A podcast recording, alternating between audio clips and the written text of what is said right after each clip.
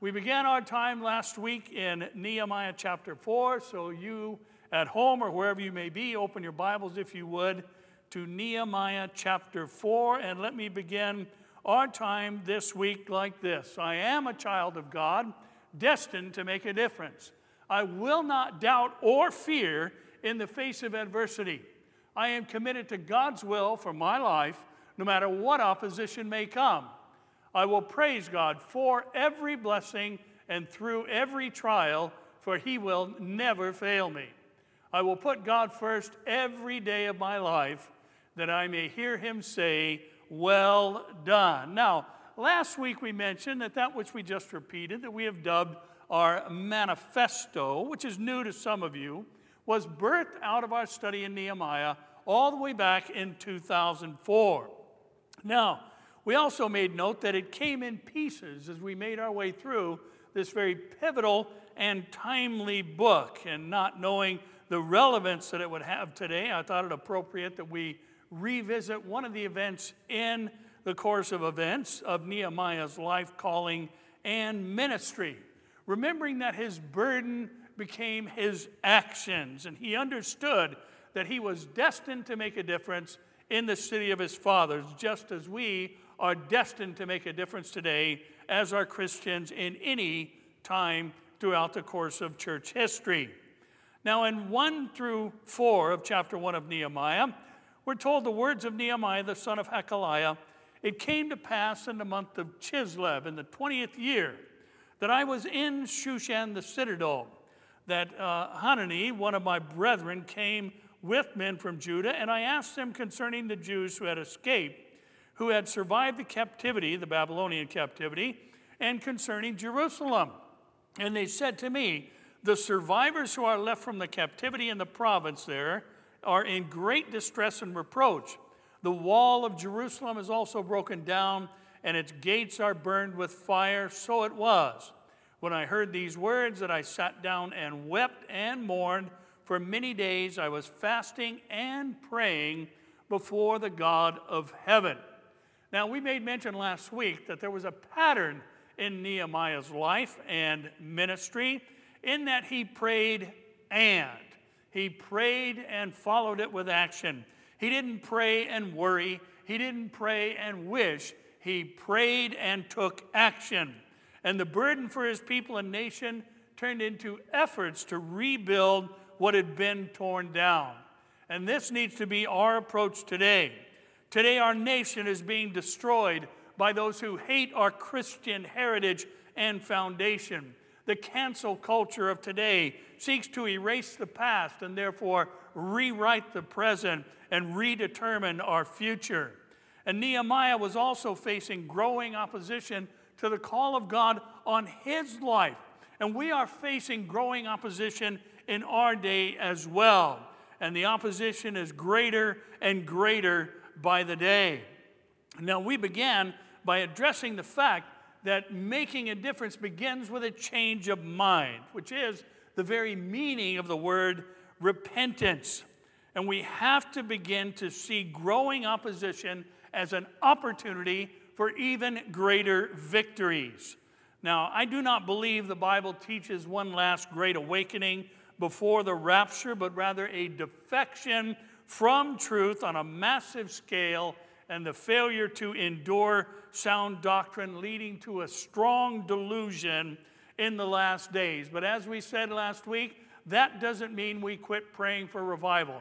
That doesn't mean we quit praying for lost souls to come to Jesus and for God to work and sweep through this country one more time in these last days. Many are praying for revival today, and so we should. But we need to first of all understand that the word revival, as used in Scripture, specifically in Ezra, by definition means to renew the validity.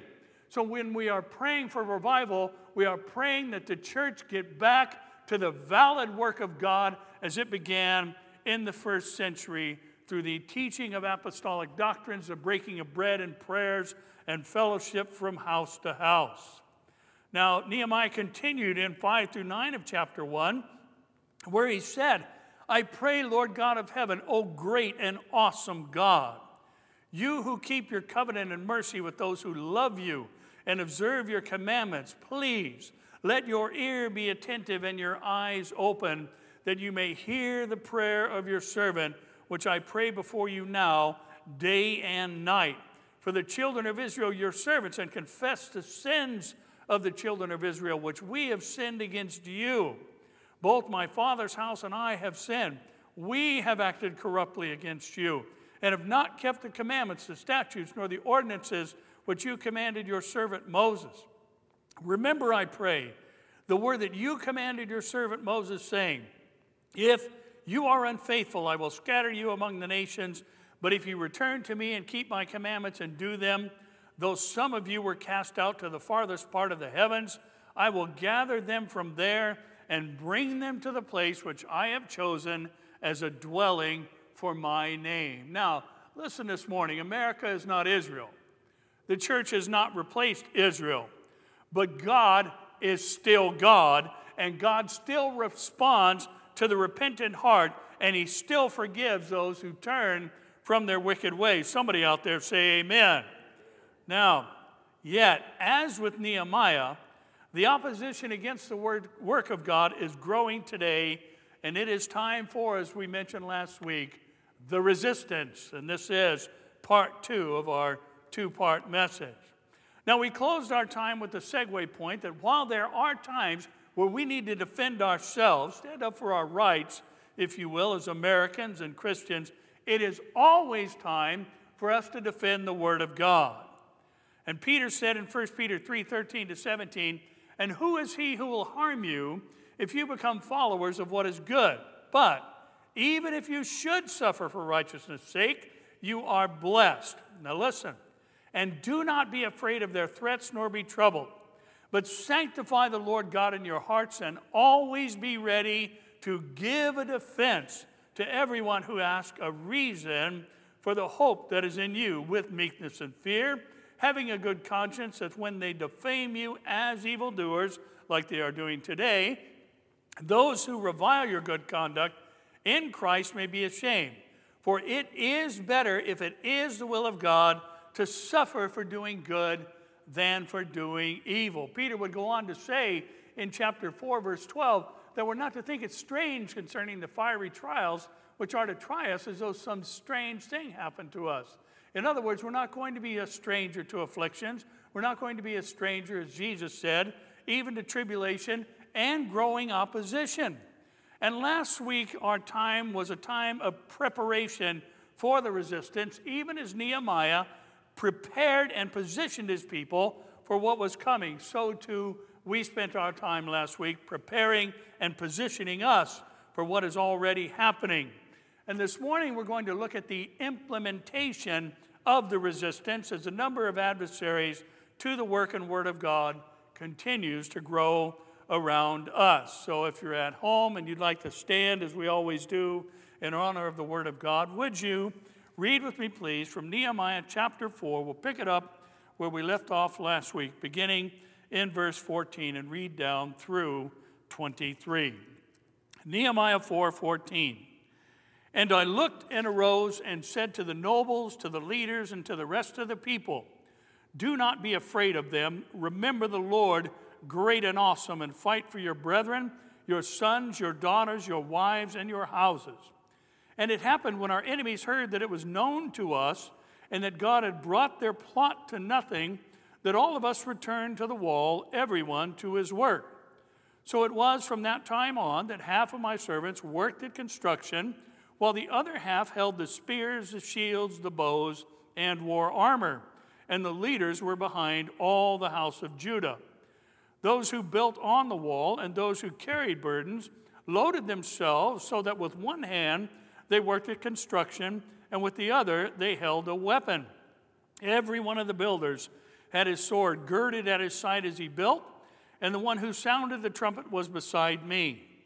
Then I said to the nobles, the rulers, and the, and the rest of the people, The work is great and extensive, and we are separated far from one another on the wall. Wherever you hear the sound of the trumpet, rally to us there. Our God will fight for us. So we labored in the work, and half of the men held the spears from daybreak until the stars appeared. At the same time, I also said to the people, Let each man and his servant stay at night in Jerusalem, that they may be our guard by night and a working party by day. So neither I, my brethren, my servants, nor the men of the guard who followed me took off our clothes, except that everyone took them off for washing. And Lord, we thank you uh, for this chapter and the timeliness of it. We thank you, Lord, that you are our God who fights for us. And we pray, Lord, that you would teach us this morning and equip us this morning how to live our lives in such a time as this when the opposition is great and growing, when you are being defied and your ordinances for the church are being disregarded and disobeyed and even commanded to be disobeyed by those who believe in you. We pray, God, that you would teach us how to live in a moment such as this. Prepare us today for the resistance we pray. In Jesus' name, amen. Now, the first part of the implementation of the resistance to the enemy's plans is in verses 14 to 16, where Nehemiah first encourages the people do not be afraid. Now, someone has recorded the fact that there is an admonition to not fear 365 times found in the whole of Scripture. Now, that's one per day, and we don't need to fear on any given day because God is for us. Therefore, who can be against us? He then gives them the tools when he says on how to do this, when he says, Remember the Lord, great and awesome. And if you examine Nehemiah's prayer, it's interesting that he follows the pattern that Jesus gave when his disciples asked, teach us how to pray. He begins by hallowing the name of the Lord. He says here, Great and awesome is the Lord. But like with his prayer life, Nehemiah didn't just toss out a few truisms, then sit, wait, and worry. He said, Remember the Lord and fight for your brethren, fight for your sons, fight for your daughters, and fight for your houses. Now remember, many of the houses that they were uh, building and living in were actually inside the walls of the city. So Nehemiah appointed people their position for rebuilding according to their families. So many were working on their own dwelling places as well as restoring the wall. Now, we made the point last week. We need to be reminded again here today these weren't stonemasons, these weren't soldiers, they were everyday people from all walks of life. Now, some were nobility, some were leaders, and other were people just like us people trying to raise their family, people trying to live for God. And a lot of people today are thinking, what kind of world is this to raise a family in? And Terry and I have expressed concerns multiple times about our own grandchildren and what they are facing today and how they are being indoctrinated within the school system today. So, what is the implementation for the plan of resistance today? Well, the first thing is we fight for our families, we fight for our brethren, we fight for our sons, we fight for our daughters, we fight for our houses and dwelling places. Now, in Ephesians 6 10 to 13, we're also reminded finally, my brethren, be strong in the Lord and in the power of his might. Put on the whole armor of God that you may be able to stand against the wiles of the devil. For we do not wrestle against flesh and blood, but against principalities, against powers, against the rulers of the darkness of this age, against spiritual hosts of wickedness in heavenly places. Therefore, take up the whole armor of God that you may be able to withstand in the evil day, having done all to stand. Now, very curiously, the word withstand in verse 14 means, or verse 13 means rather, to resist. We ought to put up a resistance force against the advancement of principalities and powers and spiritual hosts of wickedness. And they are the ones who are driving what is happening in our country today. And there are human minions who have submitted to these rulers of the darkness of this age and are doing their bidding. After all, Jesus divided humanity into two categories. Categories. You are either for him or you are against him. And yet, Paul reminds us our, our battle is not with flesh and blood. Now, hang on. It's not against Gavin Newsom, Nancy Pelosi, Chuck Schumer, Rashida Tlaib, Ilhan Omar. But like Nehemiah, we need to take steps to thwart their actions, even though there is a spiritual force behind them driving them to do the things we are experiencing today. And in the cases of the names I just mentioned, along with many others, the action we need to take today is to vote them out of office and be done with them. Now, look at what happened in verse 15. Nehemiah said, When they found out that we found out what they were up to, their plot was foiled. In other words, they lost the element of surprise, and we went back to work. And yet, we're told half of the servants Artaxerxes sent with Nehemiah worked, and the other half stood as armed guards. Now, this will be important in a few moments. Now, all the house of Judah was behind the resistance that Nehemiah had implemented. Now, here's what this translates to, and it is another admonition, but it's also application and implementation of the resistance. Listen, saints, the worst thing to do right now is nothing. The worst thing to do right now is nothing. And obviously, the implementation part of the resistance is to do something. And what is that something? That something is we submit to God and resist the devil, and he will flee from us. How does that apply to us today? Listen, if they tell us not to preach in Jesus' name, we do it anyway. If they tell us we can't preach certain portions of the Bible, we do it anyway. If they tell us we can't say certain behaviors prohibited by God cannot be mentioned by us, we preach them anyway. Now, listen closely here today. If there was an earthquake and the building we were meeting in was unsafe and could cause the death or injury or, or injury of some, nobody would have a problem with online church services for a while. But if the building was repaired and the danger had passed and we did not meet together, that would be problematic. Because scripture tells us in Hebrews 10 24 to 25, let us consider one another in order to stir up love and good works, not forsaking the assembling of ourselves together, as is the manner of some, but exhorting one another, and so much the more as you see the day approaching. In other words, we could paraphrase what the author of Hebrews said as we're going to need to be together as a body of believers the closer we get to the rapture and following tribulation. Now, listen, when the coronavirus first hit, nobody knew much about it. And we were hearing astronomical numbers from the governor of California in that there were going to be some 25 million cases of coronavirus in California. Well, to date, there's been 414,000. We heard that there were over a million that were going to die. So far, there's been 7,870 in California. Now, these are all tragic, obviously, but they are far short of what the governor had predicted. And they are not outside the normal death toll for a flu season average every single year. And yet, on July 18th, 2020, USA Today ran a story with this as a headline Coronavirus updates global fatalities past 600,000, virus on track to become a leading cause of worldwide deaths. Now, we hear a lot about fake news today, but let me just say this about that headline in the USA Today it is a blatant, out and out lie. Yes, 600,000 people is a lot of people uh, dying from the coronavirus, but the fact is, on the top 10 causes of death around the world, it isn't, isn't even remotely close to the leading causes of death.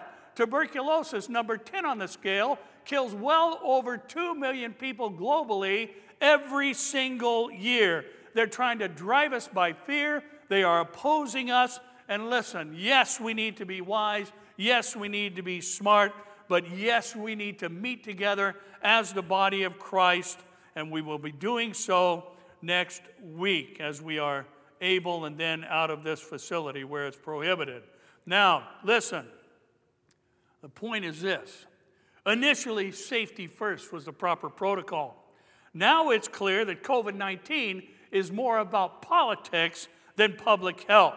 And when the governor says the church can't meet, and I quote, because the church is a high risk, low reward group, end quote. Did you catch that? The governor said the church is a high risk, low reward group. He has forbidden the church to meet, but what we're going to do is we're going to submit to God and resist the devil. Listen, there is nothing more rewarding than coming to church, hearing of Christ, getting saved, and having an eternal reward, which is in heaven. The church is the highest reward group on the face of the planet, and the church needs to be together. Listen, the government's job is to protect our rights, not our health. And yes, we should be wise. Yes, people have died, but they died last year from the flu and every year before that from the flu in far greater numbers than they are dying now. And no one in the past has shut down the church. Make no mistake, the virus is real, but so is the exploitation of it for political purposes. Now, gosh, I wish you guys were here. I mean, there are some people here, but I wish you guys online were here. Now, let's reread 17 to 20. Then we're told those who built on the wall, those who carried burdens, loaded themselves, so that with one hand they worked at construction, and with the other they held a weapon. Every one of the builders had his sword girded at his side as he built, and the one who sounded the trumpet was beside me, Nehemiah said. Then I said to the nobles, the rulers, and the rest of the people, The work is great and extensive, and we are separated far from one another on the wall. Whenever you hear the sound of the trumpet, rally to us there. Our God will fight for us. Somebody at home shout hallelujah, say amen, do something. Now, listen, it's worth noting that Nehemiah took very practical and logical steps in light of the growing adversity and animosity toward he and the Jews. It was the worst time to do nothing, just as it is for us now. Now, remembering the story when the Jews were being persecuted uh, in Esther's time, in Esther 4:14, her uncle Mordecai said, "For if you remain completely silent at this time, relief and deliverance will arise for the Jews from another place, but you and your father's house will perish. Yet who knows whether you have come to the kingdom for such a time as this?" Listen, Mordecai said to Esther something that was true today as well. God is going to deliver his people. In that case, he was going to deliver the Jews from the plots of wicked Haman. Yet it seems likely that God has you, he said to her, in the king's household for such a time as this. And listen, Nehemiah recognized that if the work was going to be defended, it was going to be by them. There was, there was no one to send for, no one to look to, so he used what and who was at his disposal at the moment. Now, I think we all recognize because of the no longer enduring sound doctrine, the strong delusion that's already at work in the world, the lawlessness that is abounding, the church defecting from truth in many cases. The corporate church may not be in its greatest spiritual condition right now, and the faithful and true followers of Christ may be relatively few, but God has us alive right now at such a time as this to do something about what's happening in our world. And Nehemiah said to the nobles, rulers, and the people that the work at hand was great and extensive. And that means there was distance between the group of workers. So Nehemiah bound Satan, declared and decreed Sanballat and Tobiah were defeated, and he sat down and waited for God to build the wall. No, that's not what happened. Now, let me clear something up for our own benefit, and I always like to do a little doctrinal housekeeping when we have the chance. Jesus said in Matthew 18 15 to 20, If your brother sins against you, go and tell him his fault between you and him alone. If he hears you, you have gained your brother, but if he will not hear, take with you one or two more, that by the mouth of two or three witnesses every word may be established. And if, he refuses to hear them, tell it to the church. So this is applicable to the church. But if he refuses even to hear the church, let him to be to you like a heathen and a tax collector. Assuredly, I say to you, now please note the context hasn't changed. The narrative is continuing. Same speaker, same audience, so therefore, same context. Jesus says, Assuredly, I say to you, whatever you bind on earth will be bound in heaven, and whatever you loose on earth will be loosed in heaven. Again, I say to you, now he's illustrating what he just said, that if two of you agree on earth concerning anything that they ask, it will be done for them by my Father in heaven. For where two or three are gathered together in my name, I am there in the midst of them. Now, listen, the word bind and the word loose are legal terms. They mean to put under obligation. Loose means obviously to free from obligation. And the context of this statement is in the area of sin between believers. It has nothing to do with binding and loosing Satan. Listen, if you could bind Satan, he's been bound billions of times by Christians throughout the ages, and yet here he is roaming the earth like a roaring lion, seeking whom he may devour. And the fact is, what it has to do is with repentance and forgiveness. If someone sins and the offended brother looses them from their obligation for restoration, then they are loosed and heaven is in agreement with them. If the one sinned against says, hey, things need to be made right, then they are bound and heaven is in agreement with them as well. So let's not waste our time doing non biblical things and instead let's do what Nehemiah does here. When opposition was growing and the workers were few and scattered, he had half of his servants work, he had half of them stand guard. All the nobles, rulers, and people held a weapon as they worked. Now, as it pertains to implementing the resistance, here is our second point.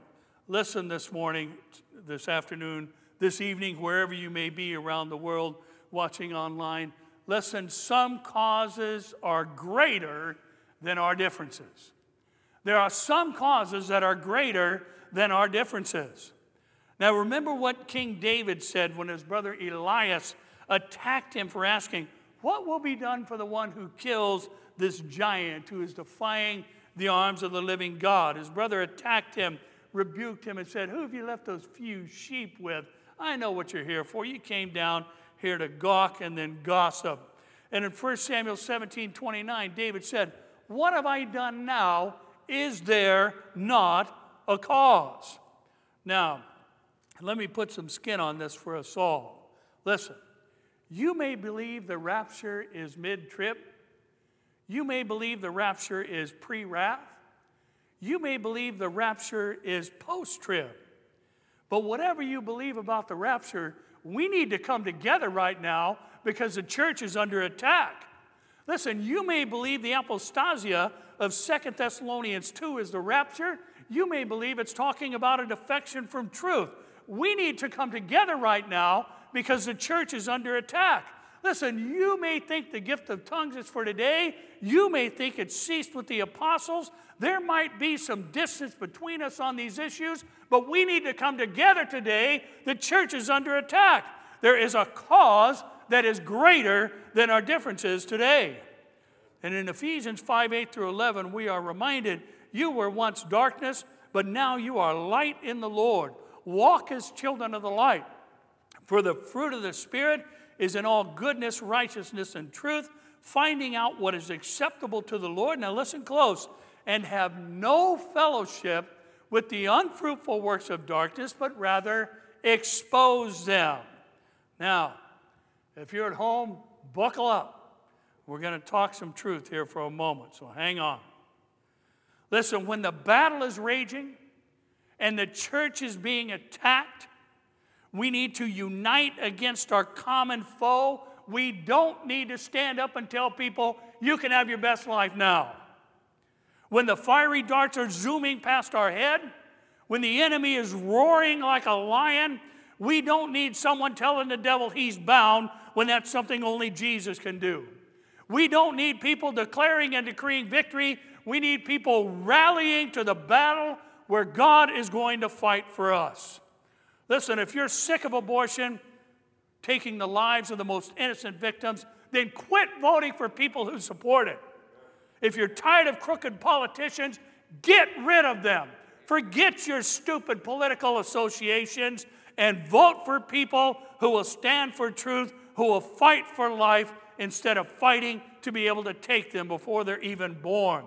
Quit worrying about your party. Start standing up for truth. There is a cause greater than our differences today, and we need to do what Nehemiah did and heed what he said.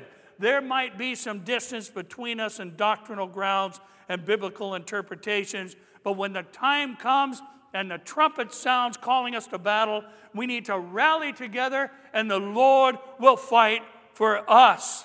And listen, we need to remember sometimes the Lord fights for us by fighting through us. After all, God gave David the victory over Goliath, but David had to sling the stone and throw it at Goliath's forehead, and God guided the stone to its proper place. And listen, Romans 13 11 says, And do this knowing the time, that now it is high time to awake out of sleep, for now our salvation is nearer than when we first believed. Now, listen this morning. I'm not a Calvinist, but I will stand arm in arm and fight the devil till my last breath with any Calvinist who believes that Jesus is the Christ, the Son of the living God, the head of the church, who is the only one who saves. We may not believe the same thing about how somebody comes to Christ, but we both believe you must come to Christ in order to be saved. I am pre tribulation rapture, but I will stand shoulder to shoulder with any mid, pre wrath, or post tribber who believes Jesus is the Christ, the Son of the living God, the head of the church, is the only one and the only one who saves. There might be some distance between us, but there are causes greater than our differences. We can go back to debating our differences when we have won the victory and God has fought for us. What we, listen, what we don't need right now are toy soldiers with plastic swords and shields. It is time for the army of God to stand up and fight, for the Lord will fight for us and through us. Somebody say something out there, even the five of you that are in the room today. Now, 21 to 23. So we labored in the work, and half of the men held the spears from daybreak until the stars appeared. Let me just translate that for you. That's a long time. At the same time, I also said to the people, Let each man and his servant stay at night in Jerusalem that they may be our guard by night and a working party by day. So neither I, my brethren, my servants, nor the men of the guard who followed me took off our clothes, except that everyone took them off for washing, which I'm sure was a blessing to all. Now, look at how practical Nehemiah is. He's facing the opposition. First, we found last week, he set the people according to their families, which would increase their passion for defending each other and the work. He set half of his own servants to the task of being guards. He did not do so, however, at the expense of stopping the work. The other half he put to work on repairing the gates and the wall. Now we see he set half of the men as watchmen from when the sun came up until the stars were out at night. He also had the men and their personal servants stay in the city so they could guard all night and then work all day. He then says they only stopped working or watching in order to take a bath. Now, in 1 Corinthians 9 24 to 27, we're told, Do you not know that those who run in a race all run, but one receives a prize? Run in such a way that you may be able to obtain it. And everyone who competes for the prize is temperate in all things. Now, they do it, those who run in the Olympic Games, do it to obtain a perishable crown, but we for an imperishable crown. Therefore, I run thus, not with uncertainty. Thus I fight, not as one who beats the air like a shadow boxer, but I discipline my body and bring it into subjection, lest when I have preached to others, I myself should become disqualified. We read this last week as well in Colossians 1 28 to 29. Him we preach, speaking of Jesus, warning every man teaching every man in all wisdom, that we may present every man perfect in Christ Jesus. To this end, I also labor, striving according to his working, which works in me mightily. Now, interesting, the word striving is agonizomai, and it's from where we get our word agonize. It means to struggle, it means to labor fervently. It also means to contend with your adversaries. And in Ephesians 4 11 to 16, we're told he himself, Jesus, gave to the church some to be apostles, some prophets, some evangelists, some pastors and teachers, for the equipping of the saints for the work of ministry, for the edifying of the body of Christ, till we all come to the unity of the faith and of the knowledge of the Son of God, to a perfect man, to the measure of the stature of the fullness of Christ, that we should no longer be children, tossed to and fro, carried about with every wind of doctrine, by the trickery of men in the cunning craftiness of deceitful plotting, but speaking the truth in love may grow up in all things into him who is the head. Who's the head of the church? Christ, from whom the whole body, joined and knit together by what every joint supplies, according to the effective working by which every part does its share, causes growth of the body for the edifying of itself in love. Now, I think we're all pretty quick to understand that God has works prepared beforehand for us all to walk in. The Bible says so. Ephesians 2:10 records that. I think most of us understand that some of the works prepared beforehand involved serving at church so that the equipping of the saints for the work of ministry can happen. Now, what I don't think everyone recognizes is the agonizing that is required in order to do the works we are called to. Sometimes it's a struggle. Sometimes there are adversaries. But we are all called to labor fervently, and at times there is a cause that may lead to major inconvenience and an extra level of commitment on our part, like standing guard all night and working all day. And I agree with Nehemiah's strategies. Stopping to take a bath is a necessity among those things. Now, here's our final point regarding the resistance. Listen closely now. We must continue to fight until there is victory, not just progress. We must continue to fight until there is victory, not just progress. Now, we're hearing a lot about the First Amendment in recent days, which is great. And we do need to remember that the First Amendment restricts the Congress, not the church. Congress shall pass no law prohibiting the free exercise of the press, religion, and uh, freedom of speech. And the fact is, it does protect us from governmental overreach and tyranny, very things that we are experiencing lately. But here's what we need to remember. In Mark 12, 17, Jesus said to them, regarding taxes, that is, render to Caesar the things that are Caesar's, and to God the things that are God. And they marveled at him. Jesus said later in Matthew 16, 18, and also I say to you that you are Peter, and on this rock I will build. Whose church is it? My church. And the gates of Hades, Jesus speaking obviously, and the gates of Hades shall not prevail against it. Now, there are many things that the Bible has relegated to human authority, protecting the innocent, punishing evildoers, according to uh, Romans 13. But we also need to remember that Jesus very clearly stated the church does not belong to Caesar. The church does not belong to the government, the church belongs to God. Listen, we've been putting up with too much for too long in the church in recent years. In the Johnson Amendment of 1954, the voice of the church in relation to speaking on behalf of or against political candidates, which is a responsibility the church has before God to be salt and light and expose the works of darkness and it is a direct violation of the First Amendment, which is secondary by far. We are to be the voice of truth in an age of growing darkness, and the Johnson Amendment restricted the church from speaking out on political issues because Johnson, Lyndon Baines Johnson, was opposed by those who thwarted one of his plans that he was seeking to advance.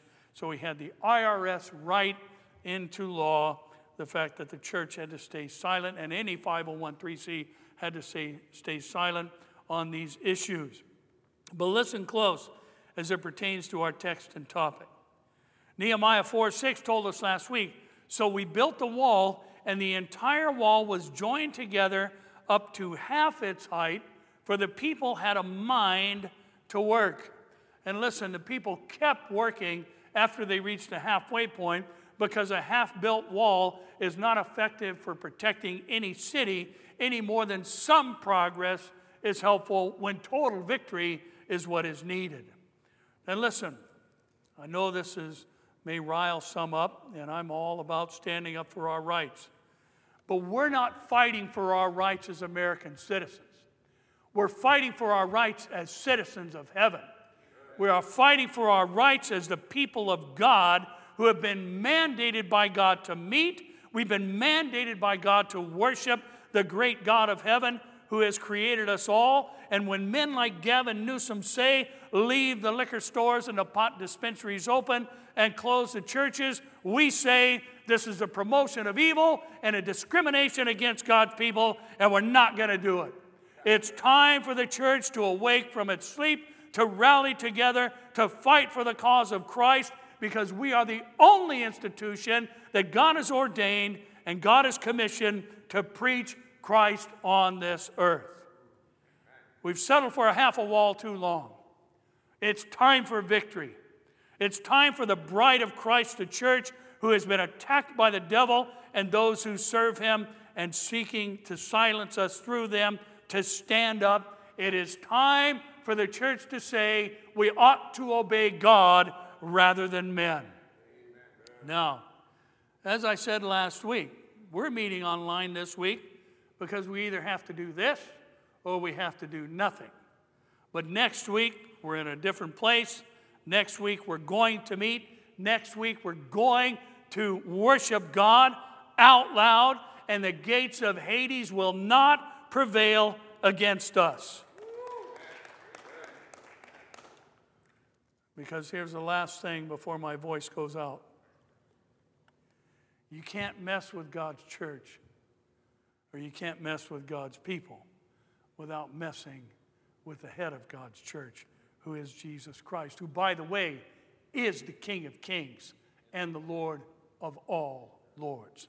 He is for us, and He is going to fight through us, and we need to stand up as He fights for us and rally together Let's quit bickering over stupid stuff. Listen, there are things we are to divide from, there are things that we are to expose. We're mandated in Scripture to expose the unfruitful works of darkness. But listen, what you believe about the rapture of the church, what you believe is whether God pre selected some and others are destined for hell.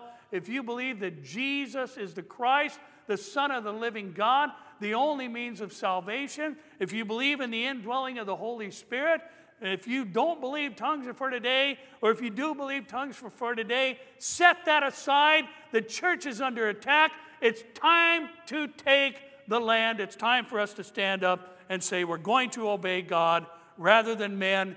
Enough of the nonsense. Let's build the rest of the wall. The king is coming. Somebody say, Amen. And Father, we are grateful for your matchless word. And again, we thank you for the many times five years, 52 weeks a year of meeting in this room. Lord, we didn't know what was coming, but you did. And you have a plan for our future as well, and we are thankful for that.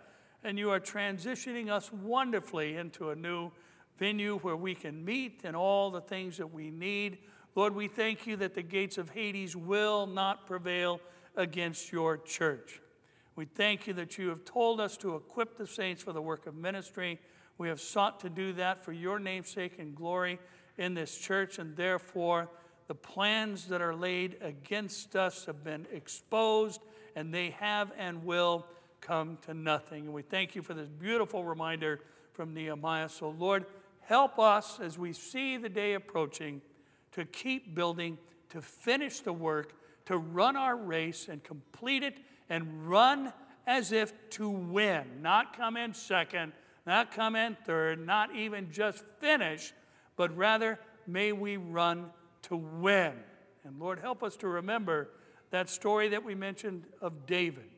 You defeated Goliath, but you had David sling the stone and throw it. So help us, Lord, even as we speak the truth in love, even as we stand, having done all to stand in these last days against those who are serving the devil and seeking to destroy your church. Help us, Lord, to speak the truth in love to them as well. We pray for Gavin Newsom. We pray you save his soul. We pray for Nancy Pelosi and Chuck Schumer and Ilhan Omar and Rashida Tlaib and those who are so vocal against these United States and the foundations we have in a country in this country. We pray for their souls. We pray you would turn their hearts to you. We pray, God, that they would get saved and the Christians around them would be vocal and not uh, afraid, Lord, as Nehemiah admonished the people. Don't fear them. So, Lord, we pray for our great country. We thank you for it.